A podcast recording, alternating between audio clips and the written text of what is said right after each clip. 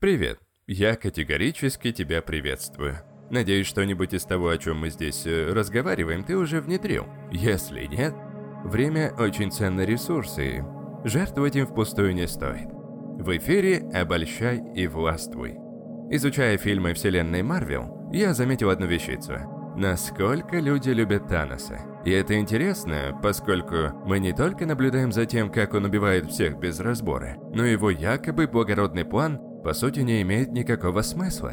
Но суть не в этом. Мы тут не о косяках сюжета пришли поболтать. Меня больше интересуют параллели с реальной жизнью, потому что многие люди с опасным характером также обладают очень привлекательными чертами личности. Поэтому ты сможешь, не перенимая желание убивать и другие психозы, добавить парочку положительных черт в свой арсенал. Поэтому в этом подкасте я хочу разобрать три черты, благодаря которым опасные личности могут быть привлекательными.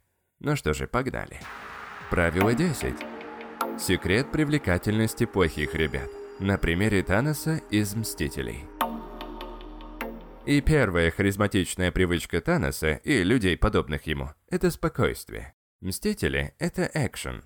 Поэтому мы ожидаем каких-то действий, особенно при физической угрозе. Но спокойствие Таноса показывает, какой мощью он обладает.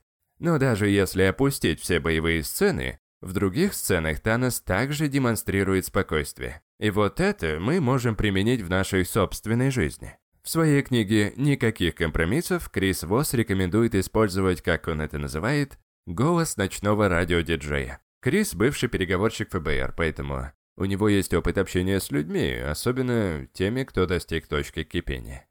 Он говорил с ними как ночной радиоведущий. Глубже, мягче, спокойней. Этот прием позволяет уменьшить напряжение ситуации, и если ты используешь его, когда кто-то вербально агрессивен, то обычно это лучше, чем остроумный ответ, хотя еще лучше совмещать эти приемы. Вторая привычка, которая одновременно и очень привлекательна, и в отдельных случаях опасна, это невероятное убеждение. Многие люди часто испытывают сомнения в себе, потому что нас тянет к тем, кто кажется абсолютно уверен в себе. Сильнее это проявляется у людей, которые говорят фактами. К примеру, можно заметить, что Танос не говорит о том, что он сделал бы. Он говорит обо всем так, будто его план сработает с вероятностью соточку процентов. В действительности здоровое убеждение может не заходить так далеко. Тебе не нужно верить, что абсолютно все твои планы осуществляются. Лично я просто верю, что со мной все будет в порядке, даже если я потерплю неудачу. Так я с наиболее реалистичными мыслями остаюсь уверен в себе. Касательно случая, когда убеждение переходит еще дальше, к уверенности, что в будущем тебя ждет определенный результат. Мы можем увидеть это на примере Конора Макгрегора. Он великолепен, когда побеждает, но при этом разочаровывает, когда проигрывает. Возможно, подобная радикальная уверенность – это одна из мощнейших ментальных установок для бойца. Но если же ты сделаешь еще шаг вперед, то ты можешь перейти к по-настоящему опасному убеждению, когда ты полагаешь, что знаешь, что будет лучше не только для тебя, но и для других, чтобы они там не говорили. Убеждение, конечно, полезная штука, но не в той степени, в которой она есть у Таноса.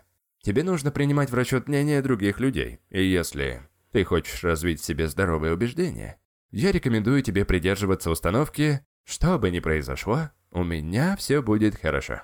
Если ты одновременно будешь держать в голове, что провал возможен, но при этом ты все равно будешь чувствовать себя ценным, любимым и уважаемым, это будет фантастический способ жить. Если кто-то указывает тебе, как жить, и это плохо сказывается на твоей уверенности в себе, то озвучь это ему.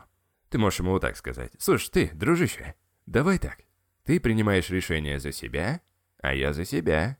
Потому что, если сделаем наоборот, мы оба будем несчастны. Вот так и скажи.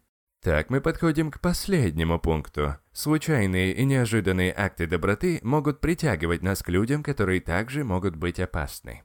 К примеру, после того, как Танос обманом заставил Гамору поверить, что она его убила, он, манипулируя эмоциями, предлагает ей еду. Подобные американские горки между насилием и добротой мы видим и чуть раньше. После того, как он приговорил половину ее народа, включая мать, к смерти, Танос проявляет к маленькой Гаморе милосердие. Возможно, У тебя есть друг, который находится в отношениях с подобным человеком, который часто ведет себя отвратительно, но иногда удивляет всех добрым жестом. Из-за этого, в частности, твой друг и не может выбраться из таких отношений и найти достойного человека. Веришь ты или нет, но... Потому что нечастые и случайные акты доброты более привлекательны для людей с определенным стилем привязанности.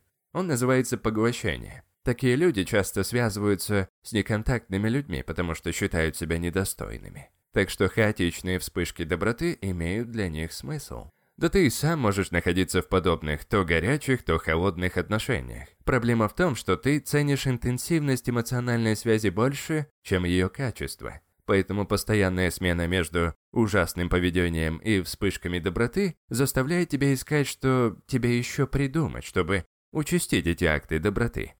В итоге ты продолжаешь развивать деструктивные отношения.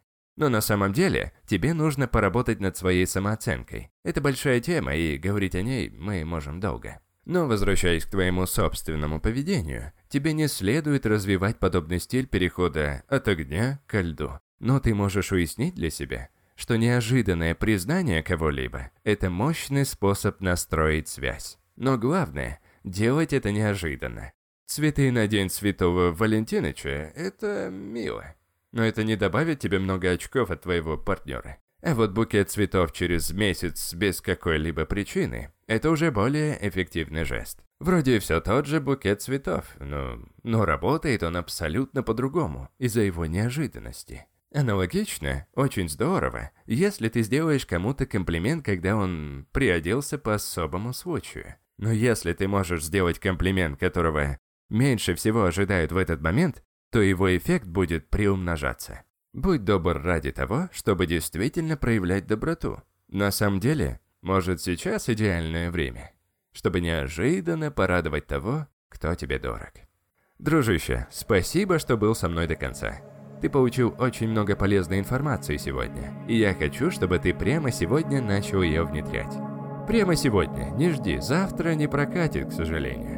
Как всегда, рекомендую очень полезный источник информации. Называется он «52 недели одержимости». Это телеграм-канал, так что далеко ходить тебе не придется. Там ты сможешь внедрить новые полезные привычки, которые сделают из тебя миллионера. Ссылочки оставлю ниже. Еще раз спасибо за прослушивание. Всего самого высококачественного и услышимся в следующем подкасте. Пока.